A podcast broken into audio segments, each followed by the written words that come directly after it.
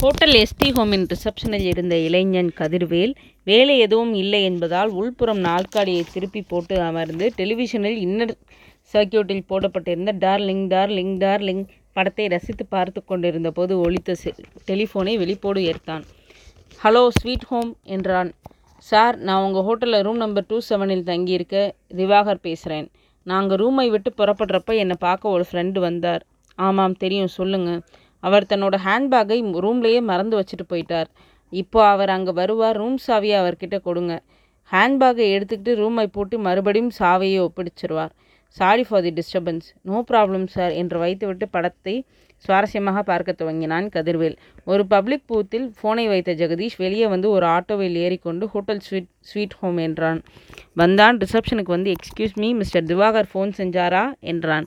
கதிர்வேல் திரும்பி பார்த்துவிட்டு ஆமாம் இந்தாங்க என்று சாவிகளுக்கான ஸ்டாண்டில் இருந்து இரநூத்தி பதினேழாம் நம்பர் அறைக்கான சாவி வளையம் எடுத்து கொடுத்துவிட்டு பாக்கியராஜை ரசிக்க துவங்கினான். ஜெகதீஷ் படிகள் ஏறினான். இரநூத்தி பதினேழாம் நம்பர் அறைக்கு வந்தான். கதவை திறந்து கொண்டு உள்ளே வந்தான். கட்டில் மேல் உடைகளும் பொருட்களும் ஒழுங்கில்லாமல் கிடந்தன. ஜெகதீஷ் விசில் அடித்தபடியே வாட்டர் ஜக்கிலிருந்து தண்ணீர் ஊற்றி குடித்தான். ட்ரெஸ்ஸிங் டேபிள் முன்பு நின்று கண்ணாடியை பார்த்து கொண்டான். அங்கிருந்த லிப்ஸ்டிக்கை திறந்து சுட்டு விரலால் கொஞ்சம் எடுத்து தன் உதடுகளில் லேசாக தடவி கொண்டான். அறையை விட்டு வெளியே வந்தான். கதவை சும்மா இழுத்து மூடினான். சாவி துவாரத்தில் சாவி நுழைத்து பூட்டப்படவில்லை. நடந்தான். தன் ஜெர்க்கினின் ஜிப்பை லேசாக இறக்கி உள்ளிருந்து ஒரு சிறிய கருப்பு ஹேண்ட்பேக்கை கையில் எடுத்துக்கொண்டான் மீண்டும் ரிசப்ஷனுக்கு வந்தான். ஹேண்ட்பேக்கை காட்டியபடி எடுத்துக்கிட்டேன் தேங்க்ஸ் என்று சாவியை ஒப்படைத்தான். வெளியேறினான். தெருமுனைக்கு வந்து ஒரு packet Gold Flake king size வாங்கி கொண்டான். மறுபடி ஹோட்டலை நோக்கி நடந்தான். அந்த ஹோட்டலில் மாடிப்படிகள் துவங்கும் இடத்திற்கு ரிசப்ஷன் பகுதி பக்கம் வராமலேயே அடைவதற்கு சைடில் மற்றொரு வழி இருப்பதை ஏற்கனவே பார்த்து வைத்திருந்த ஜெகதீஷ் இப்போது அந்த மற்றொரு வழியில் நடந்து மாடிப்படிகளில் விரைவாக ஏறி இரநூத்தி பதினேழாம் நம்பர் அடையை சாவி அவசியமின்றி திறந்து கொண்டு உள்ளே வந்து கதவை மூடினான். தாளிட்டான். அந்த அறையில் இருந்த ஜன்னல் கதவை இரண்டு இன்ச் மட்டும் திறந்து வைத்து ஜன்னல் அருகில் ஸ்டூல் இழுத்து போட்டுக்கொண்டு அமர்ந்தான். அந்த ஜன்னலில் இருந்து ஹோட்டலின் முகப்பு கேட்டை பார்க்க முடிந்தது. காரில் வந்தாலும் சரி நடந்து வந்தாலும் சரி அந்த முகப்பு வாயில் வழியாகத்தான் வர வேண்டும். அந்த வழியாக தங்கள் ஹோட்டலுக்கு வரப்போகிற திவாகர் மற்றும் அவன் மனைவிக்காக ஜெகதீஷ் பொறுமையாக காத்திருந்தான். மதியம் பன்னெண்டு இருபதுக்கு ஒரு ஆட்டோவில் வந்து திவாகரும் அவன் மனைவியும் இறங்குவதை பார்த்து ஜெகதீஷ் எழுந்து சுறுசுறுப்பானான். ஜன்னல் கதவை மூடினான். ஸ்டூலை அது இருந்த இடத்தில் நகர்த்தினான். அரைக்கதவின் தாழ்பாலை விலக்கி வைத்தான். கட்டிலுக்கு அடியில் நுழைந்து நீளமாக படுத்து கொண்டான். காத்திருந்தான். திவாகர் ரிசப்ஷன் கவுண்டரில் என்று இரநூத்தி பதினேழு கி பி ப்ளீஸ் என்றான். அவனை ஒரு தரம் திரும்பி பார்த்த ரிசப்ஷனிஸ்ட் கதிர்வேல் டெலிவிஷனிலிருந்து பறவையை விளக்காமல் சாவி வளைத்ததை எடுத்து நீட்டி அவன் அமர்ந்து ஹேண்ட்பேக் எடுத்து போயிட்டார் சார் என்றான். யாரு? என்று இவன் கேட்டதை கதிர்வேல் கவனிக்காமல் வாய்விட்டு சிரித்து கொண்டிருக்க வேறு யாருக்கோ சொல்ல வேண்டிய செய்தியை தன்னிடம் சொல்கிறான் என்று நினைத்து கொண்ட திவாகர் படிகள் அருகே காத்திருந்த தன் மனைவியுடன் சேர்ந்து கொண்டான். ரூமுக்கு போனதும் ஆரம்பிச்சிடுறோம் என்றான் அவன் காதருகில் ஓ எனக்கு பசிக்குது.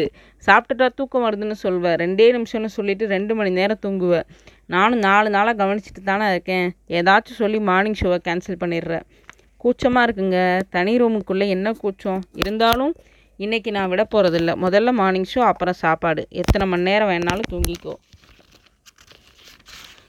ம் அவள் சினிங்கியபடி வர திவாகர் தன் அரைக்கதவில் சாவி பொருத்தி திறக்க முயன்று திறக்காமல் கைப்பிடியை அழுத்தி பார்க்க கதவு திறந்து கொண்டது. ச்சே என்ன ஒரு மனதி பாரு. நான் காலையில் ரூமை பூட்டாமல் சும்மா சாத்திட்டே சாவியை கொடுத்துட்டு வந்திருக்கேன். என்னங்க நீங்கள் நகையெல்லாம் இருக்குது அவசரமாக உள்ளே வந்து அவள் முதல் காரியமாக கட்டில் மேல் இருந்த சூட்கேஸை திறந்து பார்த்துவிட்டு நல்ல வேலை இருக்கு என்று பெருமூச்சு விட்டாள். நல்ல ஹோட்டல் தான் எதுவும் நடக்காது. இருந்தாலும் நான் அப்படி கவனப்பிரசகாக இருந்திருக்கக்கூடாது என்று என்ற திவாகர் தன் கழுத்தில் சுற்றி இருந்த மஃப்ளரை கட்டில் மேல் போட்டான். ஷூ கழற்றினான் சாக்ஸ் கழற்றினான்.